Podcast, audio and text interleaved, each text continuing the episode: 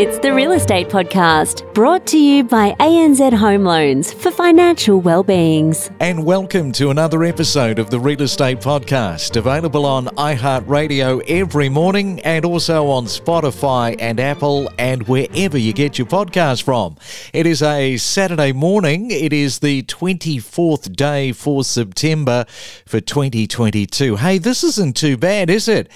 You get Thursday off, you come back yesterday for Friday, and now we're not required back to work until Tuesday. Long weekend around Australia. Well, that is, of course, if you're not working in the real estate industry. And a very good morning to all of our real estate industry friends. Hope you have a great long weekend. And if you are working at the auctions, transacting, whatever you're doing around Australia from a real estate point of view, have a great weekend. Now, coming up, we are talking about the winners in Canberra, which was held for the real estate industry.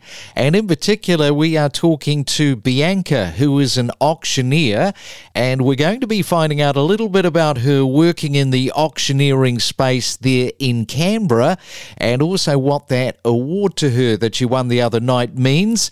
And also coming up on Monday, we're going to be having a look at the Perth property market. Now, Perth is going pretty well with buyers at the moment. Buyers are not hesitating and quickly closing in on a number of properties that are selling in just just a matter of days and with multiple offers coming to the table. What is happening in Perth? Well, the latest Real Estate Institute of Western Australia data shows that the median time to sell a property in Perth is around 18 days, but many are selling much quicker than that. So we will be talking on Monday to Gavin and Sam from Perth to give us their perspective on what is happening and why those properties are selling so fast It's your weekend real estate breakfast, a cereal sized podcast about what's happening in your local backyard every Saturday morning on the Real Estate Podcast. Hey, don't forget tomorrow the Sunday Rewind is back. Yes, we're going to be looking at some of the interviews over the last seven days, the commentary around the Australian property market, and if you missed any of the podcasts, that is a great podcast not to miss.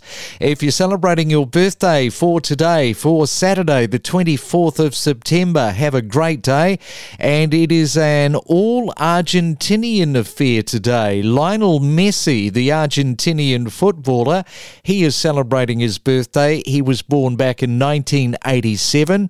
And it was also on this day, Rodrigo, the Argentinian singer songwriter, he died on this day back in 2000. And this was a bit of a scary moment from 19. 1982, a British Airlines jumbo jet experiences a sudden total engine failure. This would be your worst nightmare. And at the same time, the crew observed a mysterious glow in the dark. The Boeing 747 pilots had unwittingly flown into a cloud of volcanic ash caused by the eruption of a mountain in Indonesia, causing all four engines to flame out, the crew managed eventually to restart the engines and landed safely in Jakarta. Everybody on board okay. We talk with leading property commentators with analysis, predictions, forecasts, and what's trending every morning from 6:30. It's the main centre forecast with PRD, selling smarter every day. All right, on this Saturday morning, let's head around the country and have a look at your weekend weather for today. Expecting showers in Sydney, a high of 21 degrees. In Melbourne, a possible morning shower. 15 is your forecast high. In Brisbane, expecting a mostly sunny, fine day. 28 is your forecast high.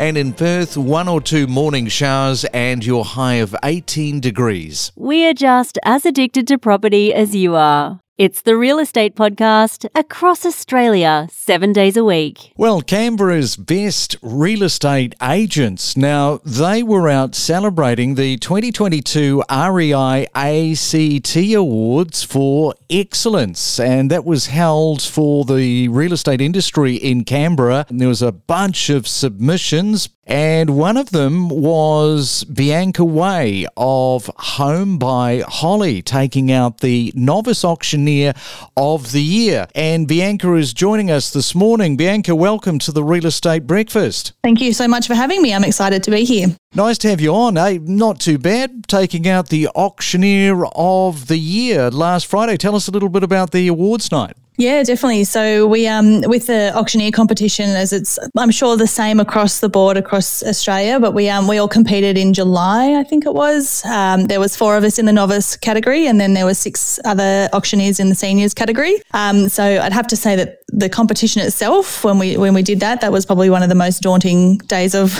of my career. So it was really exciting to go to the awards and actually see what the outcome was of, of that competition it was a really wonderful night and it was great to see so many people celebrate it. And of course, I'm very relieved and excited to have gotten that novice novice auctioneer competition win. Now, when you say that you're being judged back in July, were you the only female? No, no, it was actually really well represented by females this year. There were three females in the novice category. So three of the four were, were females. And then we had uh, two females in the seniors category as well. Okay. And how long have you been going in terms of real estate and calling auctions? Yeah, so I started uh, with Home by Holly and, and, in real estate in the beginning of 2020, right before COVID hit. And I thought, God, what have I done? Got a new career in the middle of a pandemic but that turned out wonderfully. And then during the pandemic, when we were in lockdown last year, was when um, the conversation shifted to us maybe starting to call some auctions in house. And I'd always loved the idea of of calling auctions, and I put my hand up and said, "Look, let's give it a go. I'll I'll try some online auctions." So it was actually a year ago yesterday uh, that I called my first auction.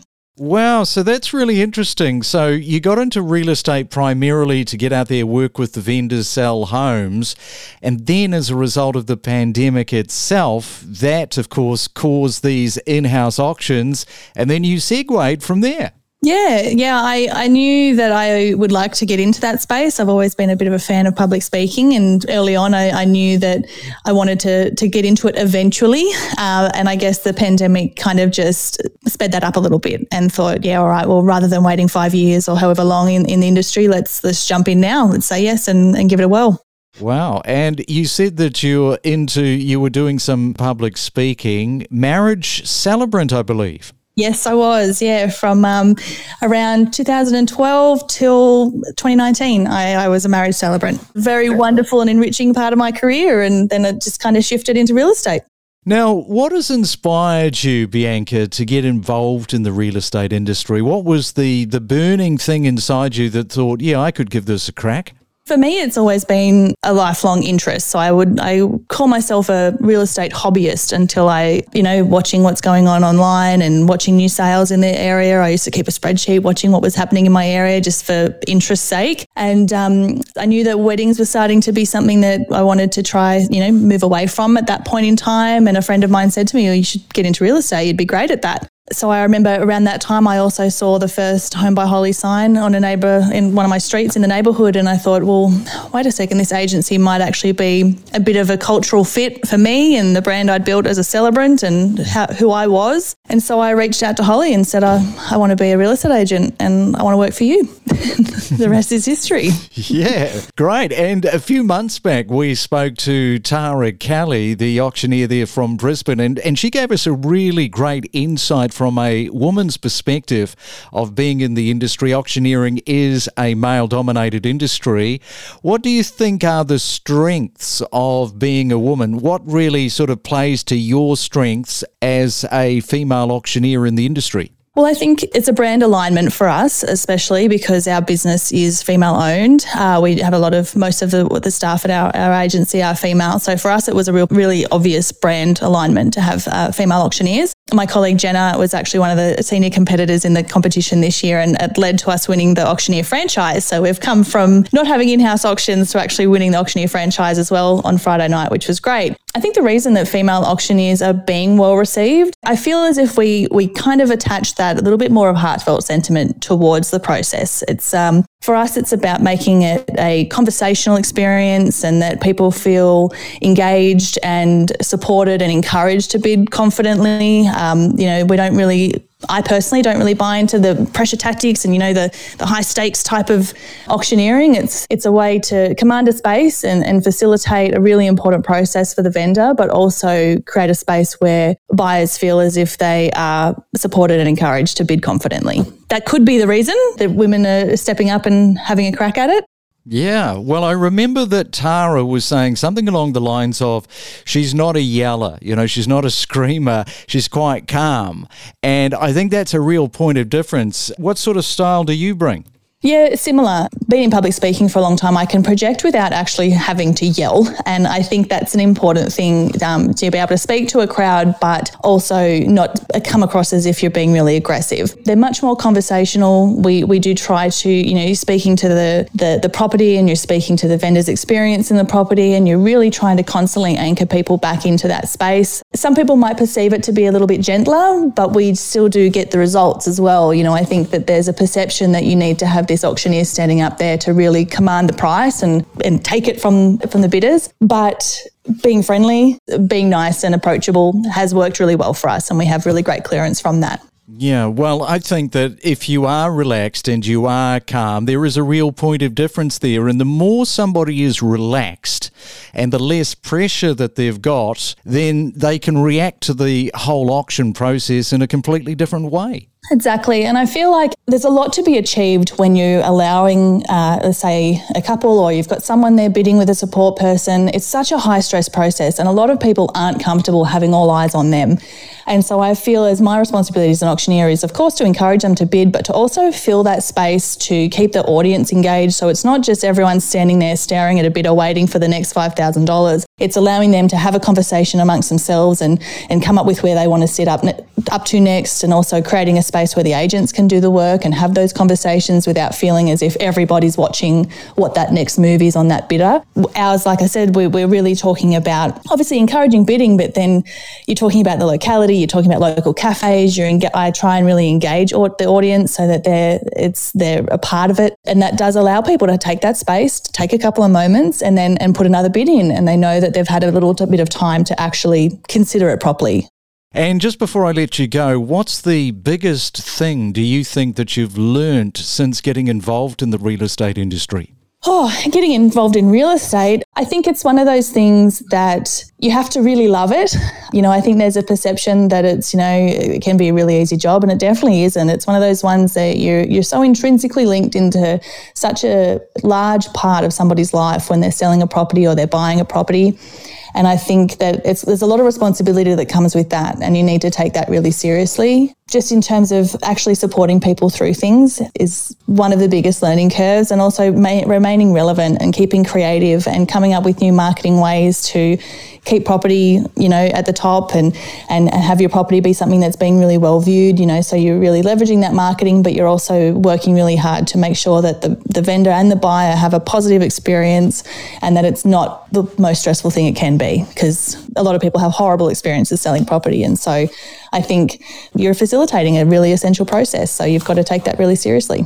Indeed. Well, Bianca, it's been great to talk to you and all the best going forward. And congratulations for taking out that Novice Auctioneer of the Year last Friday. So have yourself a great morning and thanks for coming on to the Real Estate Podcast. You're absolutely welcome. Thank you so much for having me. We connect you to the best real estate information across Australia. The Real Estate Podcast.